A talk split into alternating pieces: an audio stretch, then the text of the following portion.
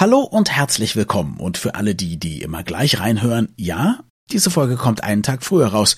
Am heiligen Abend. Wir haben gedacht, möglicherweise wollt ihr ja beim Baumschmücken oder Geschenke einpacken schon etwas zu hören haben. Und Weihnachten ist in gewisser Weise auch unser Thema. Beziehungsweise Ernährung, also eigentlich Ernährung an Weihnachten oder Weihnachten und seine Ernährung. Naja, wir sprechen darüber, was die Schlemmereien zum Fest alles mit uns machen. Und es ist gar nicht so schlimm, wie ihr vielleicht befürchtet. Ihr werdet entdecken, dass manche religiöse Tradition ihr Gutes hat. Und wir verraten euch unsere schönsten und schlimmsten Weihnachtserlebnisse. Frohe Weihnachten und viel Spaß. Das Gehirn und der Finger. Was in unseren Köpfen und Körpern so vor sich geht. Ein Podcast mit Dr. Magnus Heyer und Daniel Finger. Magnus, um gleich auf den Punkt zu kommen, wie schlimm ist das, was ein durchschnittlicher Deutscher, der vielleicht auch noch gerne isst, so wie ich, sich an Weihnachten antut. Ich halte das für überhaupt nicht schlimm. Halleluja. Ich sehe da kein Problem. Es darf nur nicht zu einem täglichen Weihnachtsfest werden. Ja. Im übertragenen Sinne, aber gelegentliche ich will nicht sagen, Exzesse ist ein hartes Wort, aber gelegentliche Exzesse sind, glaube ich, in unserem genetischen Programm durchaus vorgesehen. Allerdings folgen dann, sollten dann auch maßvolle Phasen folgen. Die Mischung macht's. Es gibt ja mehrere Komponenten bei den Exzessen. Lass uns doch zunächst mal über das Essen sprechen. Und während du mir sagst, was vielleicht das Schlimmste ist von dem, was man sich an Weihnachten so antut und warum das alles nicht so schlimm ist, nehme ich einen tiefen Schluck aus der Glühweintasse. Moment, und bevor du die Frage gestellt hast, die du mir noch stellen willst, nehme ich sie dann auch. Prost. Hm. Heißer Glühwein der erste in diesem Jahr. Was mhm. ein bisschen tragisch ist, aber eben der Krise geschuldet. Lass uns vielleicht anfangen mit dem, was schon vor dem Weihnachtsfest passiert, was auch passiert vor dem Dinner am 24. oder 25. Das heißt, am 24. gibt es so die Tradition von vielen Leuten, irgendwie Wiener Würstchen zu essen. Bei uns wurde da schon immer irgendwie ein großer Braten oder eine Gans oder eine Ente gegessen oder so. Aber in den Wochen zuvor, nicht nur im Adventskalender, gibt es ja in der Regel unglaublich viel Süßes. Und dann an Heiligabend spätestens auch noch bunte Teller und so weiter und so fort. Was macht das mit unserem Körper? Ja, wir genießen es und es setzt an. Zucker ist kalorienhaltig, natürlich. Zucker hat übrigens eine wirklich, sagen wir mal, süchtig machende Potenz. Also wer Zucker isst, dem verlangt nach noch mehr Zucker. Wie sicher bist du da, dass es wirklich mit Sucht zu tun hat und nicht mit, es gefällt mir gut? Da bin ich mir sehr sicher, weil okay. es tatsächlich Untersuchungen gibt, dass Zucker ein bisschen ähnlich im Gehirn wirkt wie drogenartige Substanzen, also einen direkten Schalter umlegt und tatsächlich nach mehr verlangt. Und deswegen essen wir den Zucker ja nicht nur in gesüßten Speisen, sondern wir essen ihn auch in vielen Dingen, wo wir ihn gar nicht vermuten. Wenn Brot Zucker beigemischt wird, dann hängt das auch damit zusammen, dass wir das Brot dann noch lieber und in größerer Menge essen. Zucker ist ein bisschen ein Problem. Mhm. In der Menge, in der wir es zu uns nehmen. Grundsätzlich ist eigentlich überhaupt nichts ein Problem.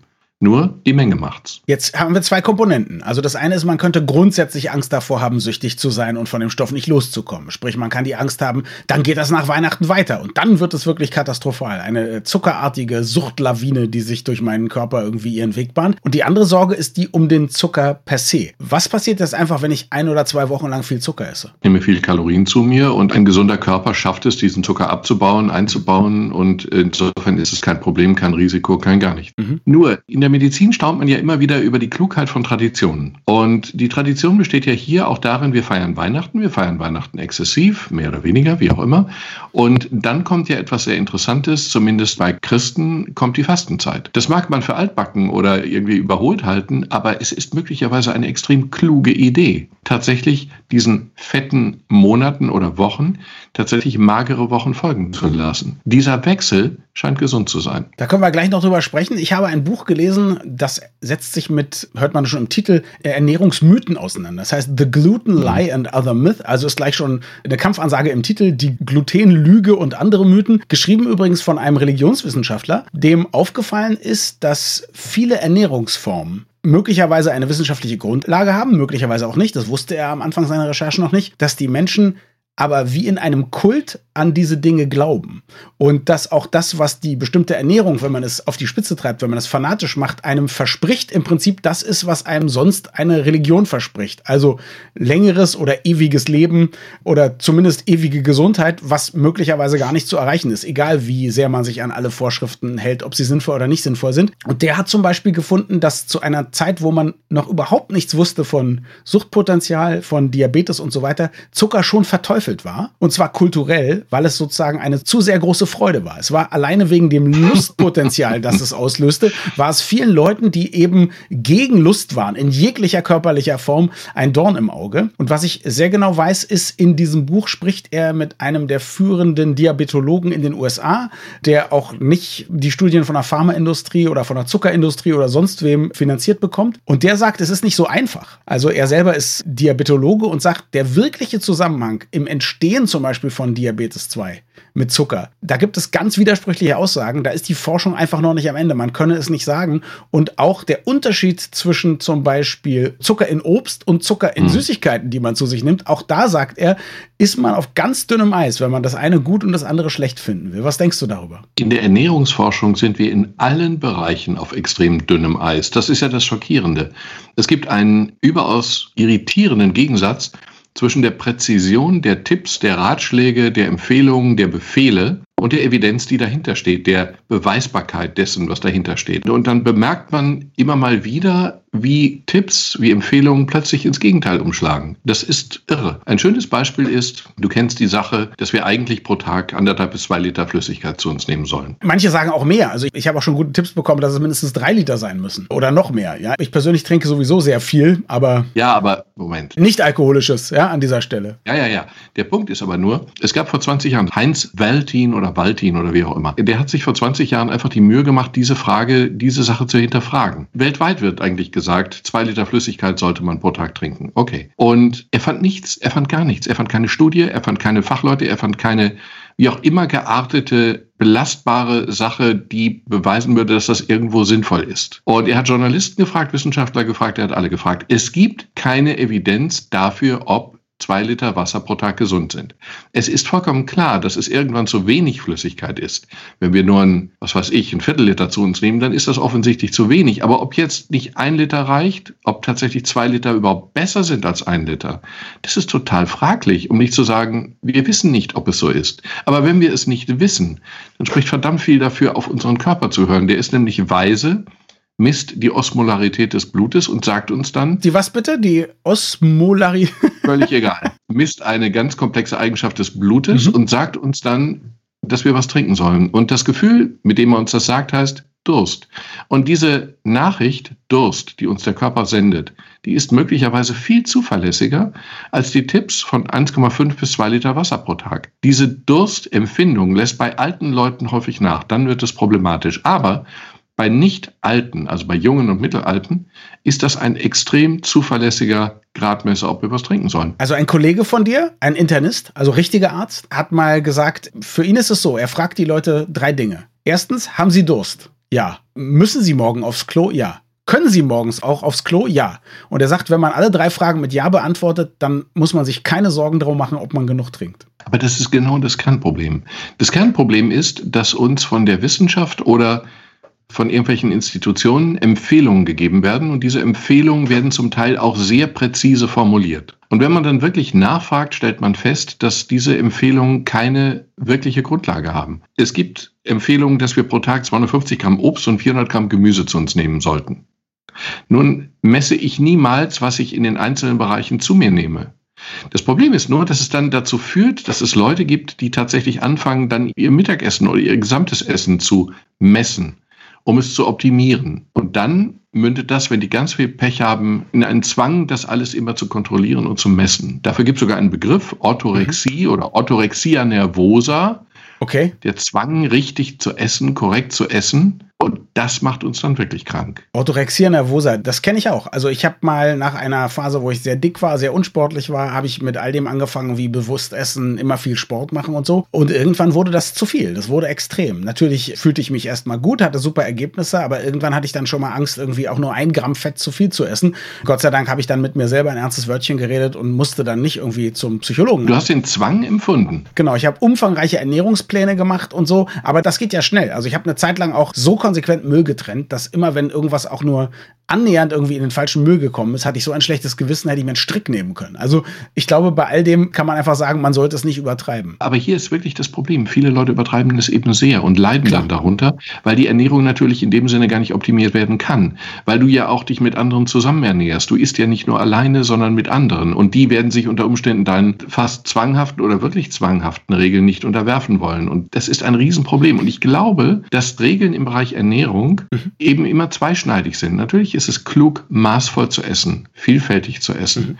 Natürlich ist es klug, sich nicht nur von Pommes frites und Mayonnaise zu ernähren. Allerdings, auch Pommes frites und Mayonnaise sind nicht grundsätzlich verboten. Sie sind nur als Grundnahrungsmittel, als regelmäßiges verboten. Und diese Regeln, die zum Teil sehr drastisch formuliert sind, sehr präzise formuliert sind, glaube ich, gehen nach hinten los, weil sie die Leute in eine zwanghaften Leidenssituation zurücklassen. Also ich würde jetzt mal folgende steile These wagen. Ich glaube, diese ganzen Probleme, also Orthorexia nervosa und so weiter und so fort, oder auch mein Problem, dass ich bei meinen ausgeklügelten Ernährungsplänen dann auf einmal das Gefühl hatte, ja, am Donnerstag bin ich ja eingeladen, aber das ist ja eigentlich mein Gemüsetag, um Gottes Willen, was mache ich denn? Das kann man nur machen aus einer Position, wo es einem sehr, sehr gut geht wo man wahnsinnig viel Zeit hat, wo man extrem viele Ressourcen hat und wo man keine anderen Probleme hat, als sich um so einen Quatsch Gedanken zu machen. Die Leute, die gucken müssen, wo die nächste Mahlzeit herkommt, die achten auch nicht darauf, ob an dem einen Tag der Ernährungsplan dran ist oder der andere. Also das ist, glaube ich, würde ich jetzt mal einsortieren unter Zivilisationskrankheiten. Ich weiß nicht, ob es eindeutig so ist, dass es nur eine Zivilisationskrankheit ist. Mhm. Und ich will auch die Leute gar nicht lächerlich machen, die versuchen, das zu optimieren. Du, ich gehörte ja im Prinzip ein bisschen dazu. Also lächerlich machen will ich die auch nicht. Ich will nur sagen, ja. ich glaube, wir haben manchmal nicht die existenziellen Probleme und deswegen schaffen wir uns dann solche. Das ist zweifelsohne richtig. Und auch, was du erwähnt hast, die Glutenüberempfindlichkeit, Laktoseüberempfindlichkeit und so. Es ist eindeutig so, dass die Anzahl derjenigen, die diese Unverträglichkeiten oder Allergien oder so haben, sehr viel kleiner ist als die Anzahl der Leute, die davon ausgehen, dass sie sie haben. Es ist also tatsächlich so, dass wenn ich mich intensivst mit der Ernährung beschäftige, dass ich irgendwann an einen Punkt komme, wo ich dann auch wirklich bemerke, stimmt, das vertrage ich nicht. Aber einfach nur deswegen, weil ich so intensiv in mich reinhöre, dass ich irgendwann antwortet dann auch irgendwas in mir, auch wenn es nicht wirklich stimmt. Und dann fühle ich mich laktoseintolerant und schränke mein gesamtes restliches Leben ein, obwohl es medizinisch überhaupt nicht nötig wäre. Kenne ich auch solche Fälle und ich muss vor allem sagen, ich kenne eben auch den umgekehrten Fall. Selbstverständlich gibt es Leute, die haben entweder auch eine Gluten- oder Laktoseintoleranz oder die haben sogar sowas wie Zöliakie, was Natürlich. ein krasser Fall ist. Die gibt es. Allerdings ist mir immer aufgefallen, dass diese Menschen dann zum Beispiel zu einem Brunch ihr eigenes Brot mitbringen, aber kein Wort drüber verlieren. Also das ist für die nicht so ein Thema, weil die lieber vergessen genau. möchten, dass sie das haben. Äh, das ist bei vielen anderen, die sich sehr sensibel fühlen, anders. Was nicht heißt, dass all die Leute, die sich sensibel fühlen, nicht auch was haben. Also so pauschal möchte ich es dann doch wieder nicht sagen. Genau. Ich glaube, das ist eine sehr gute Unterscheidung. Weil diejenigen, die darunter wirklich leiden, die das Problem haben, die da, sich damit arrangiert haben, die wollen ja auch nicht andere davon überzeugen davon, dass es eine bessere Ernährung ist. Es ist eine angemessene Ernährung für diejenigen, die zum Beispiel keinen Milchzucker vertragen, aber eben nicht für die anderen. Sagen wir mal so, spätestens dann, wenn es wie in den USA super populär ist, für seine Tiere glutenfreies Futter zu kaufen, einfach weil man das Gefühl hat, dass grundsätzlich Gluten eine schlimme Sache ist, dann sollte man sich mal Gedanken machen und vielleicht auch ein bisschen bilden. Oder um eine Anekdote zu erzählen, ich habe von jemandem gehört, der immer in Bio-Supermärkte geht und nach genfreiem Tomatenmark fragt haben sie auch genfreies Tomatenmark. Und oft die Auskunft bekommt, all unser Tomatenmark ist genfrei. Was nebenbei bemerkt an dieser Stelle nicht stimmt. Genau. So, die Maßeinheit für Völlerei an Weihnachten heißt Gänsekeulen. Eine Gans hat relativ viel Fett. Fett wurde zum Beispiel in der Generation meines Vaters, ich hatte einen sehr alten Vater, ich war so der Nachzügler, wahnsinnig geschätzt, weil es ein guter Energielieferant ist. Man musste damals viel essen. Der ist auf dem Bauernhof groß geworden, hat Pferdezug geritten, also der brauchte jede Kalorie, die nicht vor ihm floh. Und deswegen habe ich und natürlich auch wegen diätischer Ideen immer die Idee gehabt, Fett hat vielleicht so das 10 bis 20-fache an Kalorien im Verhältnis zu Eiweiß oder Kohlenhydraten. Und ich musste feststellen bei meinen Recherchen, es ist nur in Anführungszeichen das Doppelte. Genau, das ist die richtige Formulierung. Es ist nur das Doppelte. Also insofern eine leichte Entlastung für das Fett. Und meistens isst man ja kein pures Fett, muss man ja auch sagen. Meistens ist ja einfach nur ein meistens Fettrand an irgendeinem Fleisch dran und es ist viel mehr Eiweiß zum Beispiel. Oder man dünstet das Gemüse in Butter und da muss man auch nicht sehr viel Angst vor der Butter haben. Ne? Genau. Jetzt sage mir trotzdem, also ich weiß, dass Fett natürlich im Körper auch einiges macht. Ne? Zu viel Fett belastet ein bisschen die Leber, kann auf die Galle gehen und so. Ich habe auch so ein, zwei nicht so schöne Ernährungserlebnisse gehabt an Weihnachten, aber grundsätzlich, wenn man gesund ist, dann muss man auch nicht aufpassen, ob man mal ein oder zwei Wochen zu viel Zucker isst. Gilt das gleiche auch für sehr fettreiche Kost? Das gilt auch dafür. Wir müssen uns einfach klar machen, welche unglaubliche sagen wir mal, Flexibilität der menschliche Körper ja zu haben scheint.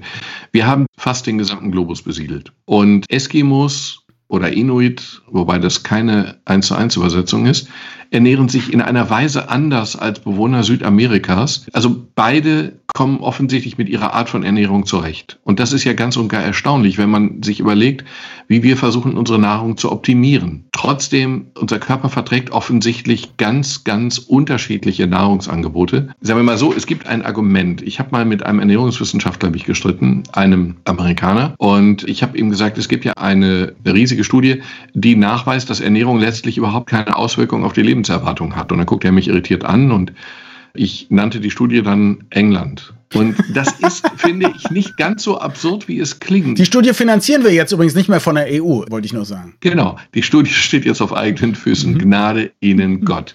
Da sehen wir jetzt sogar in Kürze noch, wie das Experiment funktioniert ohne frisches Obst und Gemüse, weil das bekamen Sie ja bis zum 31.12. aus der EU und jetzt nicht mehr. Dann.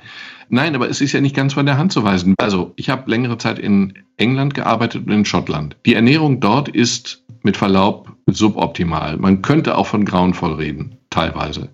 Und die Engländer werden exakt so alt wie wir. Es gibt da wirklich keinen Unterschied, also nur in den Nachkommastellen. Und das dürfte ja eigentlich nicht so sein, wenn es wirklich lebensbedrohlich wäre, sich sehr ungesund Fett und Obst und Gemüse frei zu ernähren. Und man sieht Unterschiede, aber man sieht Unterschiede in anderen Bereichen. Wir sehen, dass die Amerikaner zum Beispiel eine deutlich geringere durchschnittliche Lebenserwartung haben. Aber dabei fällt einem ja ein, dass die vor allen Dingen wahnsinnig viel essen dass die wahnsinnig dick sind. Zumindest ein Teil der Gesellschaft ist wahnsinnig dick. Und nicht nur das, es gibt in Amerika auch viel, viel weniger und viel schwächere Gesetze, die zum Beispiel Zusatzstoffe in Nahrungsmitteln regulieren. Also es gibt Sachen, die sind bei uns mhm. lange verboten, weil sie im Verdacht stehen, krebserregend zu sein und so weiter und so fort.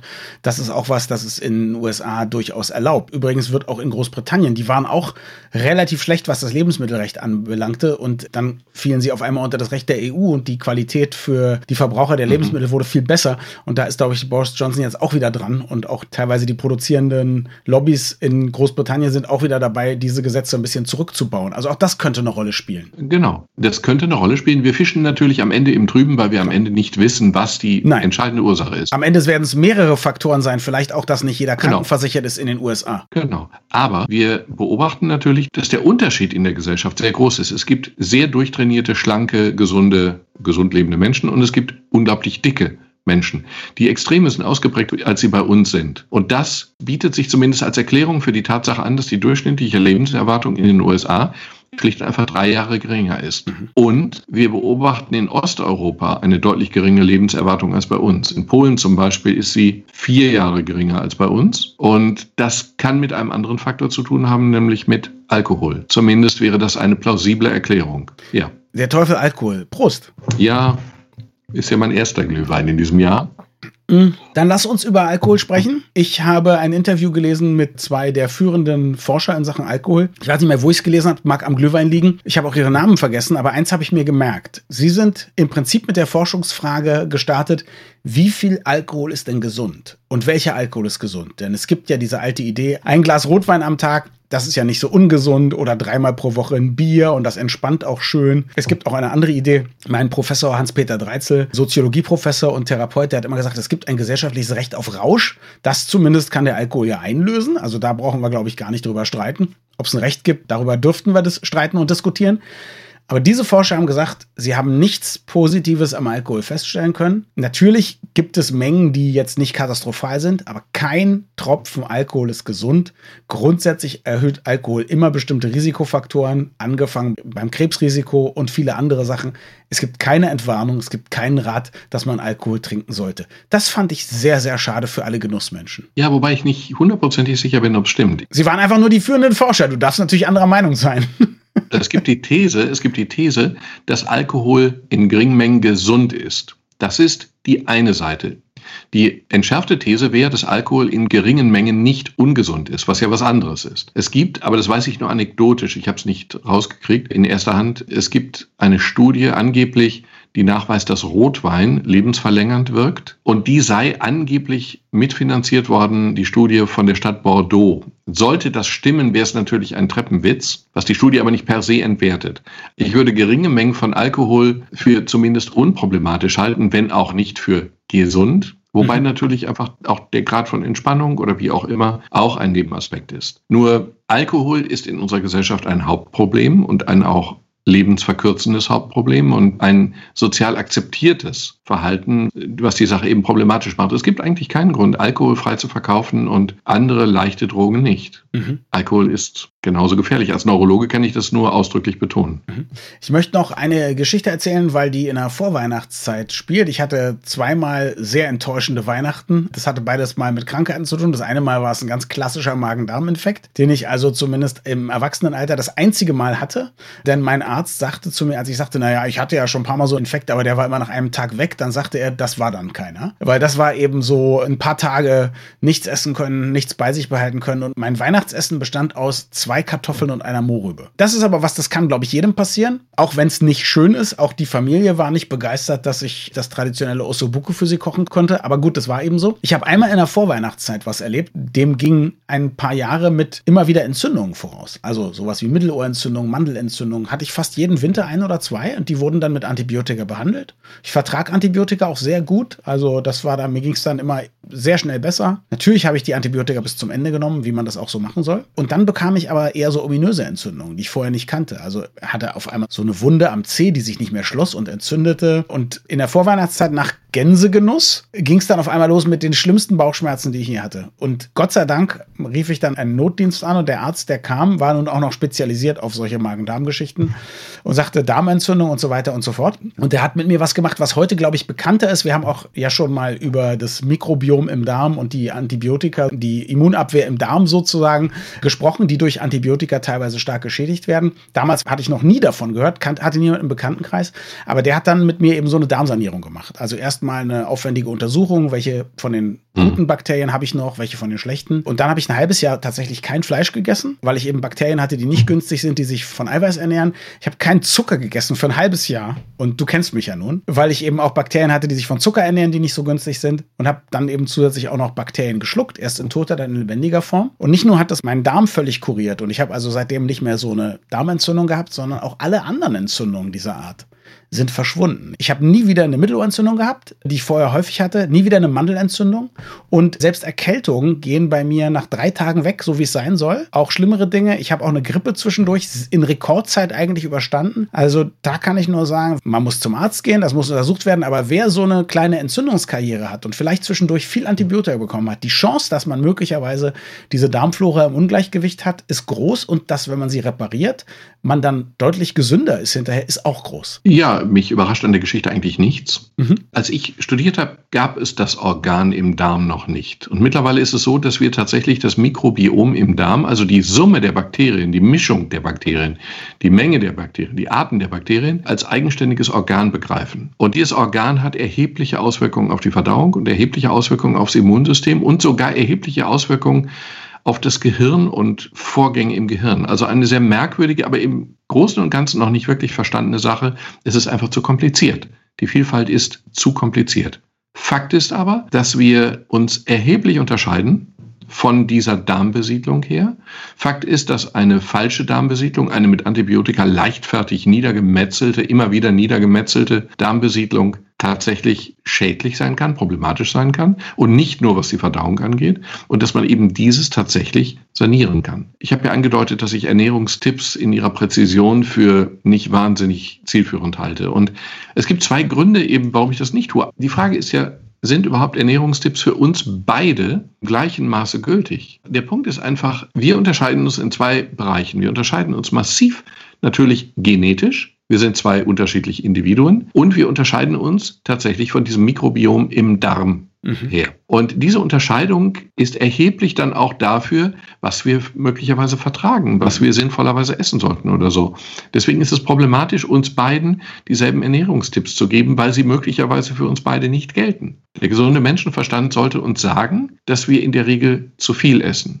Das stimmt. Jetzt müssen wir aber, glaube ich, ganz kurz auch nochmal gesundheitspolitisch werden. Und ich möchte an dieser Stelle ausdrücklich sagen, wir haben ein wahnsinnig tolles Gesundheitssystem in Deutschland. Fast allen anderen, glaube ich, überlegen. Ich erinnere nur an den großartigen Rudi Carell, der äh, schwer krebskrank, weil er sein Leben lang geraucht hat und Lungenkrebs hatte, in einer seiner letzten Auftritte sagte, ich danke meine Krankenkasse, der AOK, äh, weil die eben so viel übernommen hat.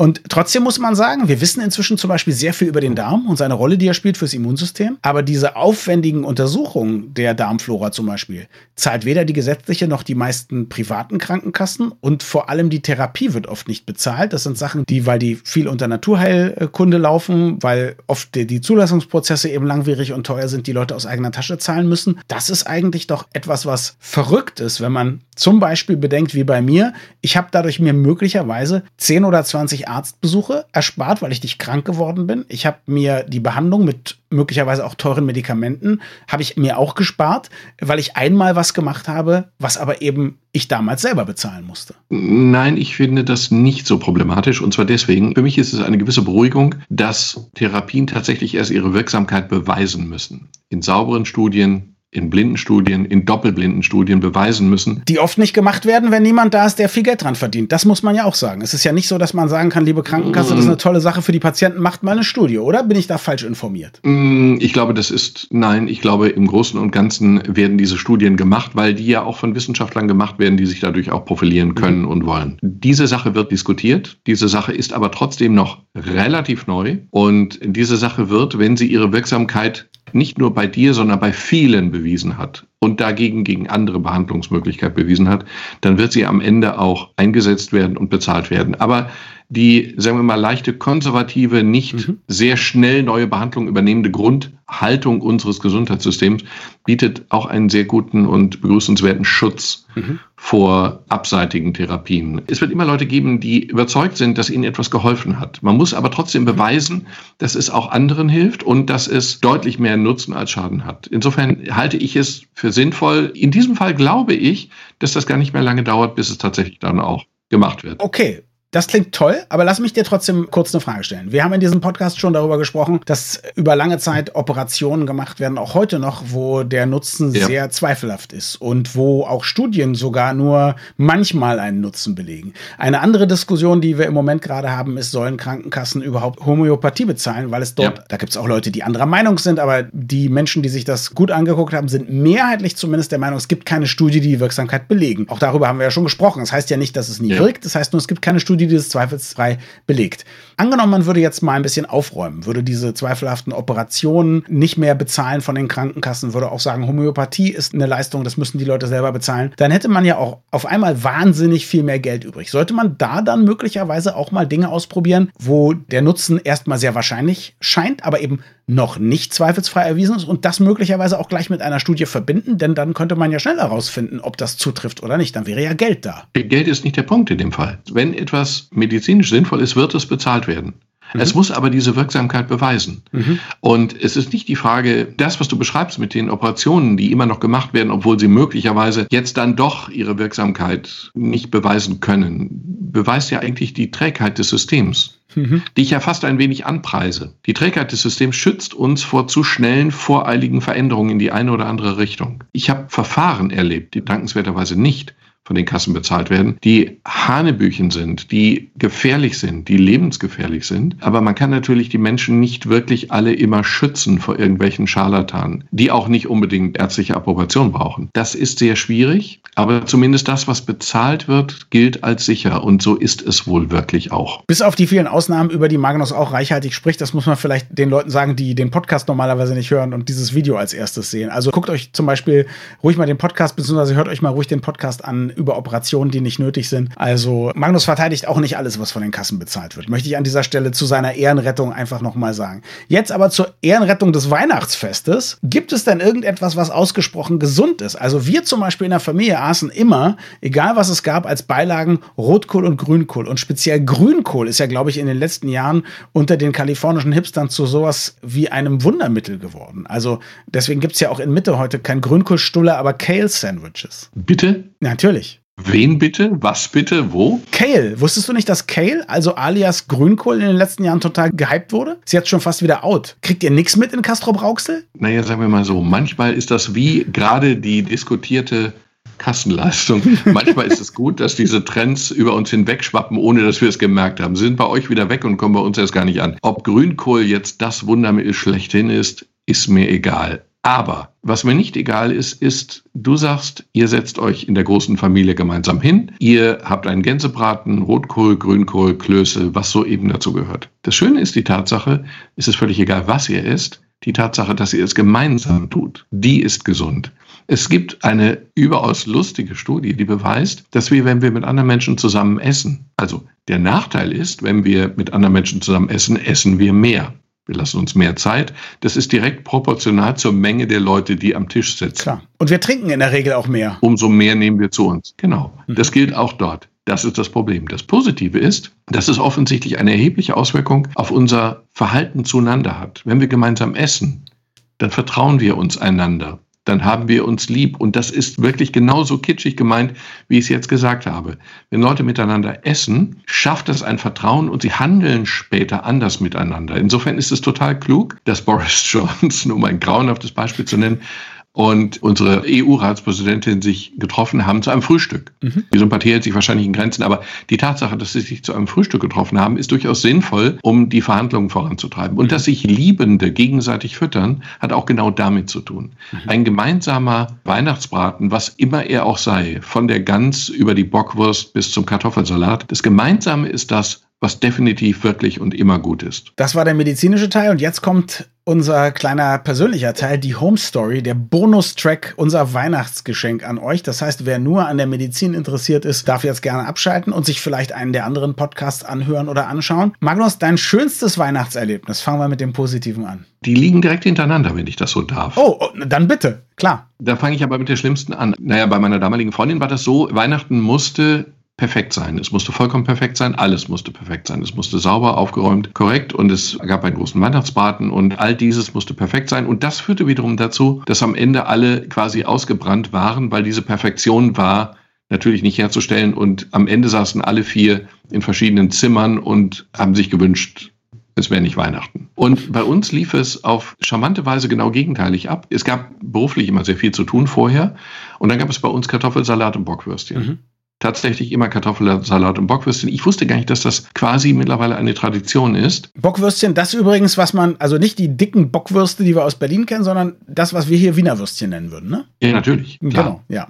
Würstchen halt. Ja, für Nicht-Rheinländer. Ich wollte es mal erklären. Keine Ahnung, was ihr in Berlin, pff, egal wie mit dem Grünkohlzeugs. Ich habe das als so befreiend empfunden, dass bei uns der Aufwand für den Heiligabend, für das Essen, quasi nach zehn Minuten schon erledigt war. Dieser Kontrast war extrem angenehm und meine damalige Freundin schätzte es dann auch bei uns Teile des Heiligen Abends zu verbringen, was ja auch ein charmantes Kompliment war, obwohl der Gänsebraten definitiv sehr viel besser geschmeckt hat als die Bockwürstchen. Also sich alles schön und perfekt schön zu machen, man scheitert am Ende an dieser Perfektion und dann ist die Stimmung einmal und das funktioniert nicht. Okay, und das schönste Erlebnis war dann das mit den Bockwürstchen oder gibt es da noch eins draufzusetzen? Das ist mir zu intim.